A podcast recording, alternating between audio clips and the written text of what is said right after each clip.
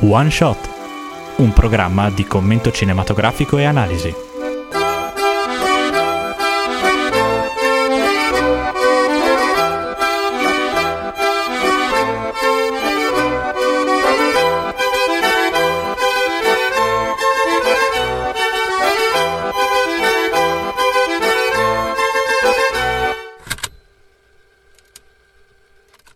Eccoci qua, siamo tornati come ogni venerdì, ma questa volta c'è qualcosa di strano, non è vero Andrea?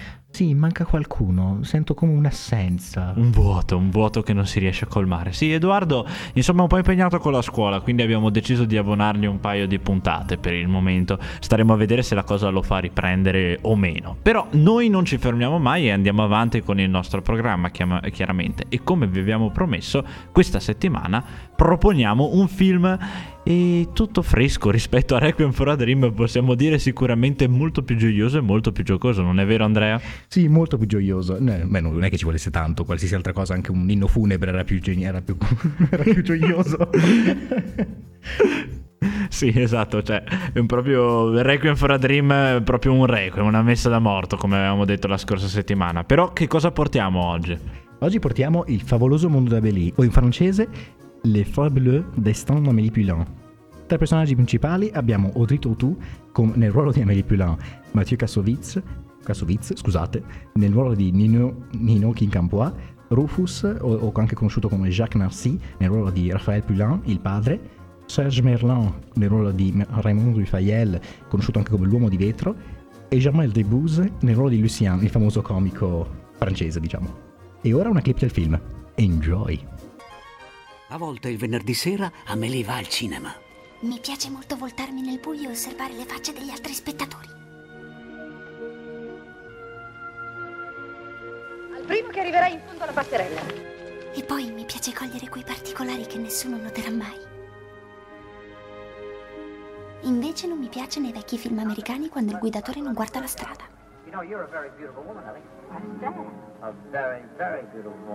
Non ci sono uomini nella vita di Amélie. Ci ha provato un paio di volte, ma il risultato non è stato all'altezza delle sue aspettative. In compenso, coltiva un gusto particolare per i piccoli piaceri tuffare la mano in un sacco di legumi, rompere la crosta della crème brûlée con la punta del cucchiaino e far rimbalzare i sassi sul canale Saint-Martin. Sì, devo dire che senza l'enjoy che introduce la clip del film di Andy, io non, non so neanche se posso lasciargliela mandare a Giuliano, eh, veramente. È quasi. lo richiede il mio organismo. È quel tocco che serve, cioè proprio essenziale, non si può partire senza un enjoy. Eh, esatto, un po' il sale, un po' il sapore di questa puntata, ecco. Però come avete sentito, questa è una simpatica descrizione così del personaggio principale di questa Amélie ed è una cosa molto molto interessante all'interno del film, eh, tutti i personaggi vengono, descri- uh, vengono descritti, scusatemi, circa in questo modo. Quindi fateci attenzione che dopo magari ci torniamo su, ecco. Comunque adesso inoltriamoci nella descrizione della trama.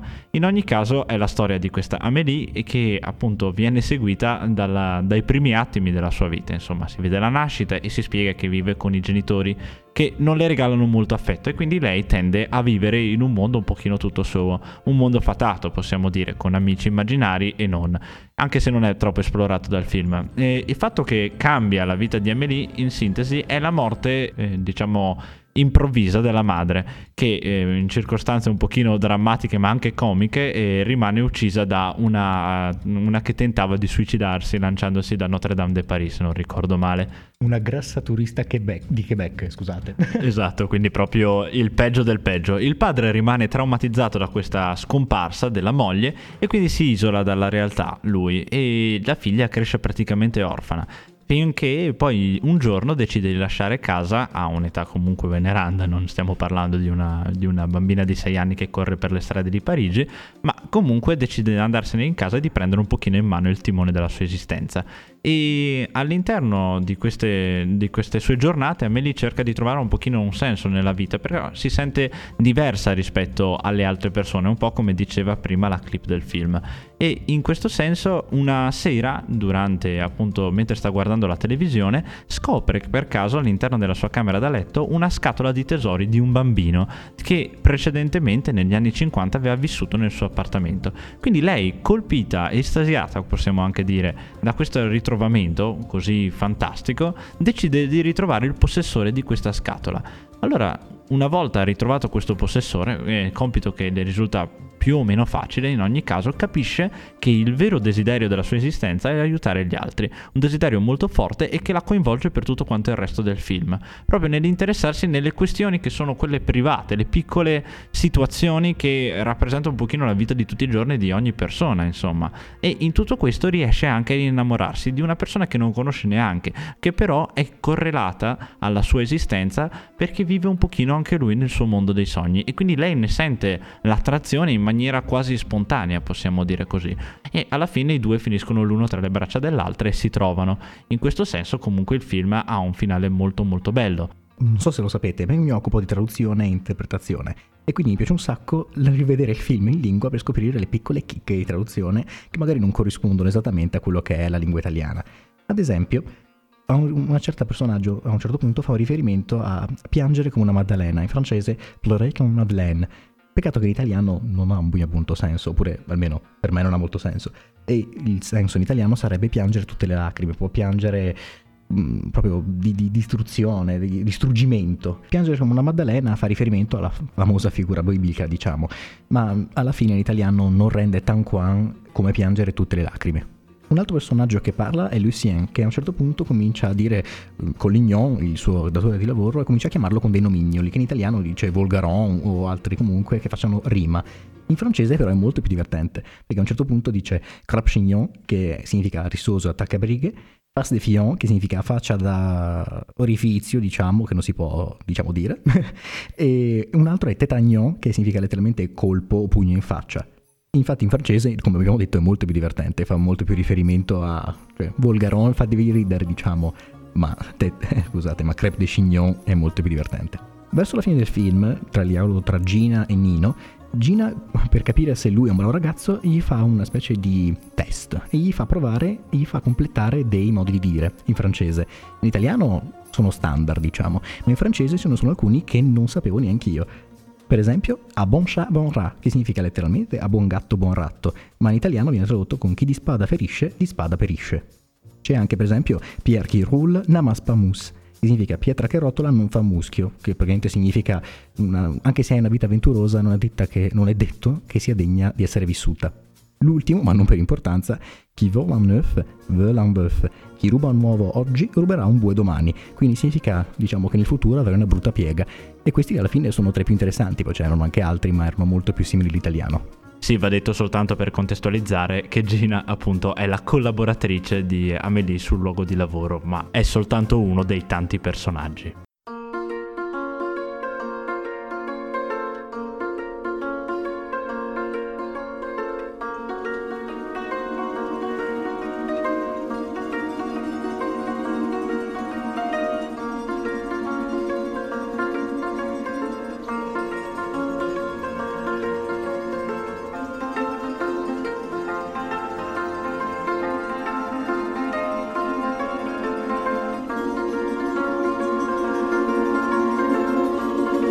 Colori nel mondo d'Amélie sono una parte molto essenziale, diciamo.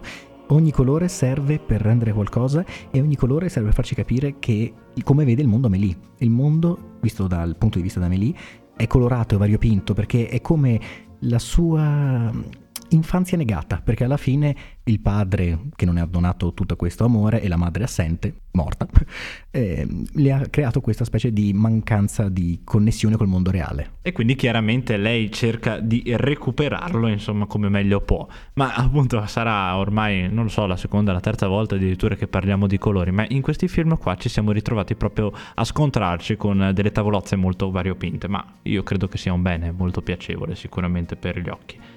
Comunque adesso abbiamo deciso di dedicare il segmento tecnico più a un aspetto di analisi dei personaggi che in questo film sono forse proprio la ciccia, possiamo dire, di, di tutta quanta la pellicola. Questi personaggi sono una sorta di archetipo, insomma, di vite possibili e vite che possono essere vissute in un, sento, in un certo senso e appunto ne rappresentano anche l'evoluzione stessa della vita perché hanno una prima fase di prigionia e una fase successiva di liberazione. Ma adesso vi spiego meglio. Partiamo comunque dal personaggio, uno dei primi personaggi che vengono introdotti, ovvero la figura del padre. Il padre è praticamente in questa sorta di rappresenta l'individuo che è relegato all'interno di un contesto che si è autocostruito, si è autogenerato. Il classico individuo tartaruga che si richiude su se stesso. È stato traumatizzato dalla perdita della compagna, ma appunto non va a ricercare, diciamo, le persone, il mondo esterno, insomma. Preferisce piuttosto distaccarsi, rinchiudersi e cercare di rievocare il passato. In questo senso, appunto, si autolimita eh, pensando di non avere dei motivi di vita e concentrandosi concentrandosi appunto su quello che è il ricordo di una vita precedente. Poi un altro personaggio assolutamente molto interessante è l'uomo di vetro. L'uomo di vetro, proprio chiamato così all'interno del film, è questo signore che vive nel palazzo di Amélie e, e non può uscire all'esterno della sua abitazione perché ha le ossa troppo fragili. Inoltre passa la sua vita a dipingere dei dipinti della, dei canottieri di Renoir, se non sbaglio, eh sì, proprio di Renoir, e praticamente in questo modo simboleggia una vita prigioniera della routine, di quello che è il continuare a fare le stesse cose perché sono sempre andate bene in questo modo, ma senza mai uscire anche qua allo scoperto, provare a vivere. Mentre il padre appunto aveva vissuto, questo non ha mai provato a vivere al di fuori di quelli che sono i suoi schemi, i suoi, i suoi standard, perché infatti questa eh, appunto colazione dei canottieri la dipinge ormai da vent'anni ed è sempre la stessa e continua a dipingere un quadro all'anno. Quindi c'è proprio questo, questo rituale insomma della ripetitività produttività di una vita. Poi abbiamo le, l'ipocrita, eh, scusate, non l'ipocrita, l'ipocondriaca e il geloso, che sono due archetipi anche magari che possono essere eh, richiamare un pochino anche il vizio capitale volendo, ma che appunto nella loro modalità sono forse gli unici che non riescono a riemergere dalla loro oppressione, dalla loro routine, dal loro essere prigionieri di quelle che sono eh, gli aspetti che hanno da sempre caratterizzato la loro vita, perché hanno appunto una fase di ricaduta dopo l'innamoramento, è una vicenda molto simpatica all'interno del film. Poi abbiamo Nino. Nino è un altro personaggio, un po' come Amelie, che vive all'interno di un suo mondo personale ed è alla ricerca di un'identità e di uno scopo di esistenza. In questo senso passa molto tempo nelle sue giornate a collezionare frammenti di esistenze di altri, le fototessere che lui appunto colleziona in maniera molto molto molto morbosa in una, una specie di raccoglitore sono proprio quello che gli fa mantenere un rapporto verace con, con, con la vita delle persone, come se volesse assaporarne il sapore in un certo senso. E scusate il gioco di parole. E dopodiché abbiamo la portinaia, un altro personaggio importante che viene visto all'inizio del film, che un po' come il padre o l'uomo di vetro, è relegata all'interno del suo universo che si è autocostruita, ma a differenza degli altri non cerca di eh, rinchiudersi e di non fare vedere che cosa c'è dentro di sé, piuttosto cerca di aprirsi e di dialogare fomentando la costruzione di quella che è la sua bugia di vita, suo, la sua narrazione. Dopodiché abbiamo il fruttivendolo, che è un personaggio comunque che non va dimenticato, che in verità lui è forse quello prigioniero della madre, semplicemente, il classico mammone. Quindi anche lui ha una vita fortemente limitata e, e è forse anche quello che più, essendo più infantile, perché è ancora legato al contesto della mamma, merita veramente una punizione. Quindi appunto Amelie in questo senso lo punisce e lo, lo sprona a diventare migliore. Il suo aiutante è, è quello che giova di più di questa azione benefica di Amélie. Anche lui è un, un, un, sognatore e prigioniero anche lui di quella che è la, la routine o l'imposizione di un ruolo dall'altro. Quindi abbiamo una vita al servizio degli altri che non è sempre così tanto gratificante. Possiamo chiudere in, que- in questa, questo excursus con la figura di Amélie che in questo senso rappresenta proprio quella che da una prima fase di prigionia, quindi la, l'infanzia rubata, come appunto diceva prima Andrea, è passata a una completa eh, comprensione di quello che è il suo ruolo, il suo obiettivo nel mondo, ovvero aiutare gli altri.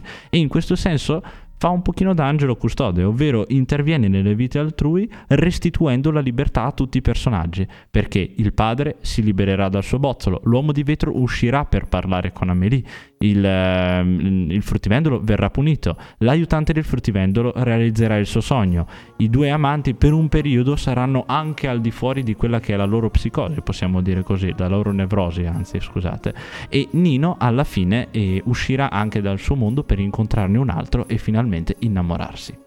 Collegandomi a quello che ha appena finito di dire Gianmarco, Diciamo che Amelie e Nino sono entrambi dei sognatori, entrambi hanno vissuto questa infanzia un po' infelice perché sia Amelie ha vissuto questa vita, questa infanzia senza l'amore dei genitori, mentre Nino ha vissuto un'infanzia da bullizzato nella sua classe e non accettato nel suo ambiente. E quindi entrambi sono dei sognatori, come per esempio si può vedere nella scena quando Nino è nel letto e c'è questo piccolo quadretto, questi quattro personaggi della fototessera che gli raccontano com'è essere nel, al, com'era essere nella camicetta della, della protagonista. Quindi così si può vedere come entrambi i personaggi per sfuggire alla realtà ne creano una loro, quindi una loro realtà in cui loro sono contenti e sono felici di fare anche delle piccole cose come aiutare gli altri o prendere delle fototessere rotte per rimontarle e vivere la vita degli altri. Un altro fattore nella storia molto interessante sono i sassi. I sassi che spingono, come fa Amelie nella storia lanciandoli sull'acqua, spingono la storia avanti, come ha detto anche Gianmarco prima. E per esempio lei trova dei sassi tondi e piatti, proprio quelli utili da, per usare da tirare sull'acqua, in luoghi topici della storia, nei luoghi dove la storia va avanti e permette la risoluzione di alcuni problemi. Come per esempio il, il primo sasso che trova, la trova nella casa dei genitori di Monsieur Collignon, che la trova quando stanno lì, c'erano dei lavori in corso, lei trova questo sasso è un momento in cui da lì in poi riuscirà a trovare il cognome che era Bredotton di questo eh, abitante della casa prima, negli anni 50. Ah, mi, scusate, mi ero dimenticato di dirvi che Bredotton è il personaggio a cui Amélie sta cercando di riportare la scatola, che in realtà non è Bredotton, è Bretodon, però sono piccolezze, diciamo, nella storia. Un altro punto dove Amélie trova il sasso è davanti alla casa del padre, quando ruba lo gnomo per il suo piano malvagio, diciamo, tra virgolette, di farlo uscire di casa e di far viaggiare questo povero gnomo in tutto il mondo, da Mosca a, alla Cambogia. Quindi questo è un altro punto in cui la storia va avanti quando eh, cerca di risolvere il problema del padre. Infine, un altro punto dove trova il sasso è la, scusate, la casa, è la moto di Nino. Davanti alla moto di Nino, dove è parcheggiata davanti a questo Luna Park dove lui lavora, ha trovato questo piccolo sasso e decide di metterlo in tasca. Ah sì, in tutte le scene la scena è concentrata, la telecamera è concentrata sulla mano dove, quando prende il sasso, la porta lentamente vicino alla tasca della giacca e lo lascia cadere sentendo quel piccolo suono di monetine, cioè quando i sassi si sbattono tra loro.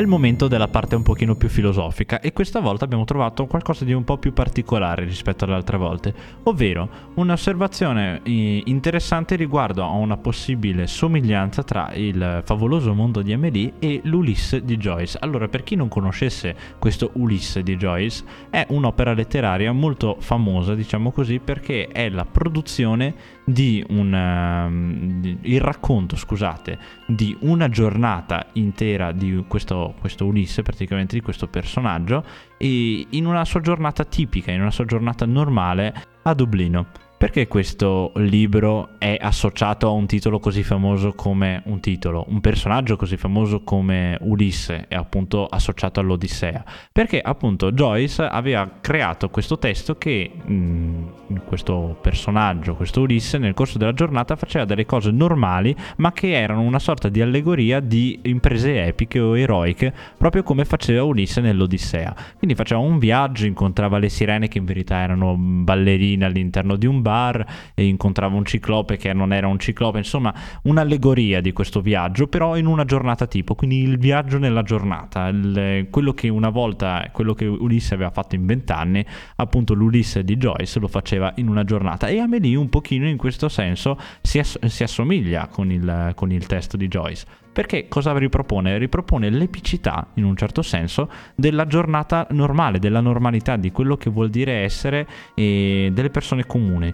E ritroviamo anche proprio dei valori che sono tipici, possiamo dire, di un racconto epico. Allora, in primis, lei ha una vocazione per il bene, ha una specie di senso del dovere. E questo in epica si chiama proprio pietas, cioè quello che in teoria accomunava gli eroi greci o anche quelli latini, se pensiamo all'Eneide. Quindi un senso di appartenenza, di valore per la patria, per, il, per le persone per la quale valeva la pena combattere. E Amelie, se non è questo, non è nessun altro, perché appunto lei vuole mettersi in gioco per gli altri.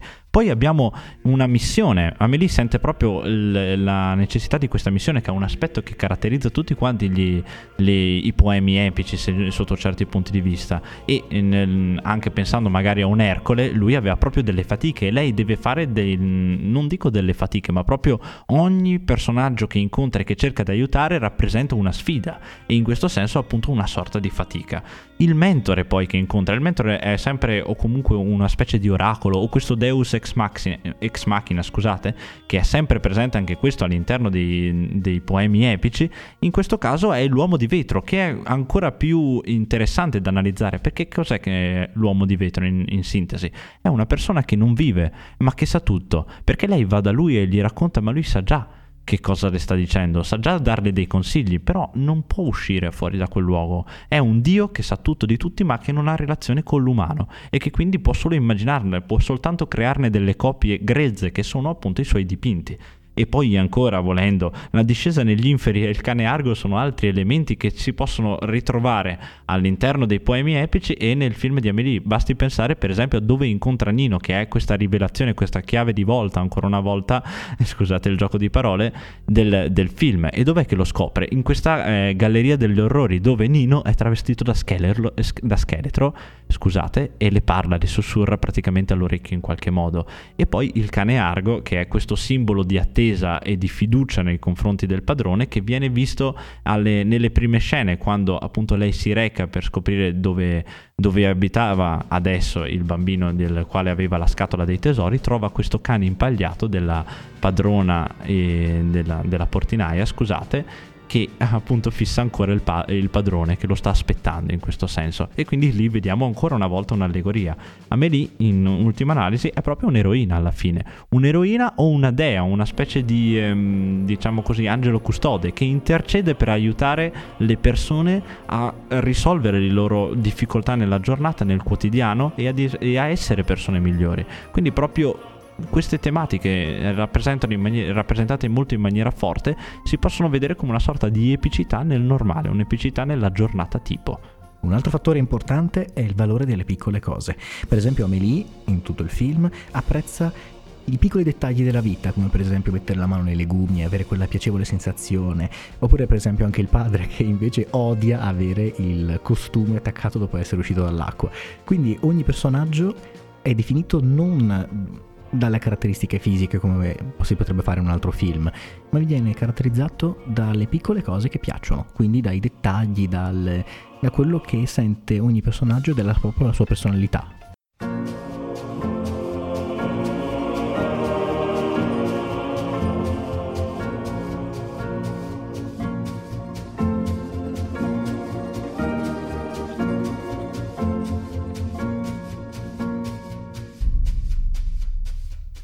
Beh, che dire, sono contento di aver fatto un film così gioioso in un certo senso, perché comunque è una di quelle cose che ti fa piacere anche vedere ogni tanto. Cioè, è vero, io sono abituato a dei film che sono molto pesanti, ma io penso anche a un film come Gran Budapest Hotel che avevamo portato l'anno scorso e che ancora adesso condisce un pochino il nostro programma con eh, le, i jingle che lasciamo in sottofondo mentre parliamo. Però eh, alla fine questi, questi film che parlano anche di, uh, di, elementi di vita quotidiana, di vita vissuta e un po' anche come diceva la scorsa volta, come, come dicevamo la scorsa volta per quanto riguardava Hair.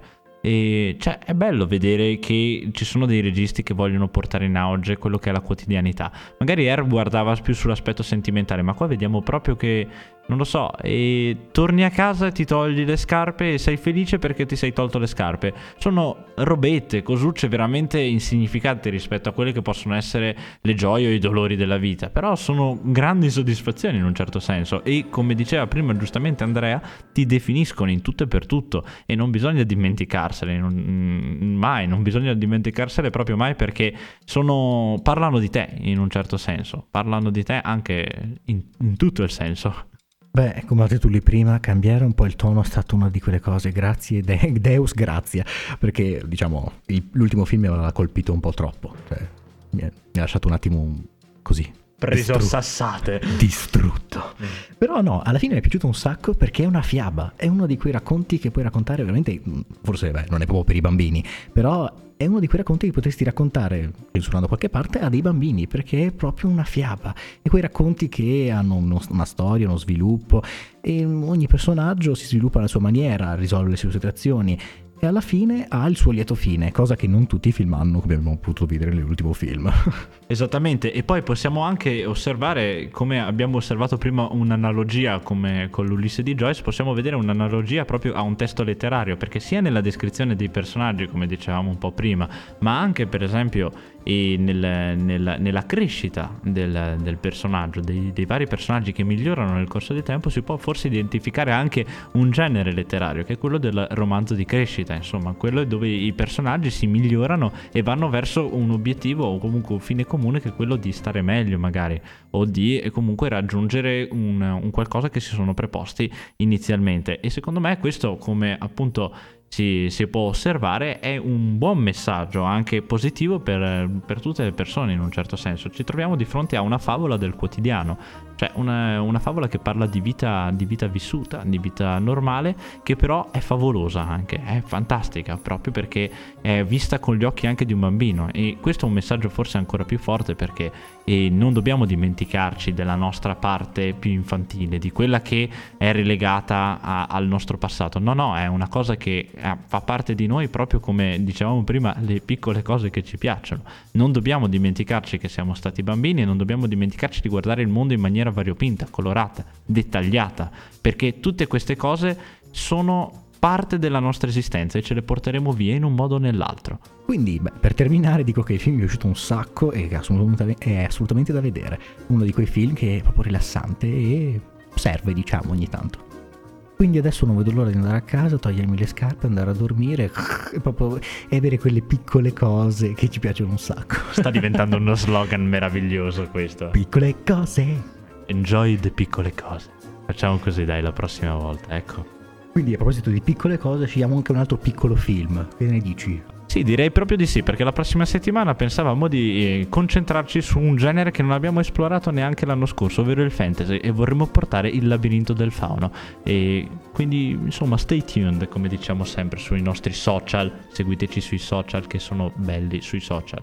Di Guillermo del Toro, beh, top, è un ottimo regista, quindi sì. mi piacerà. Eh sì, dai, diciamo che ci teniamo caldi. Comunque, grazie per averci seguito, ragazzi, come sempre, e buona serata. Ciao.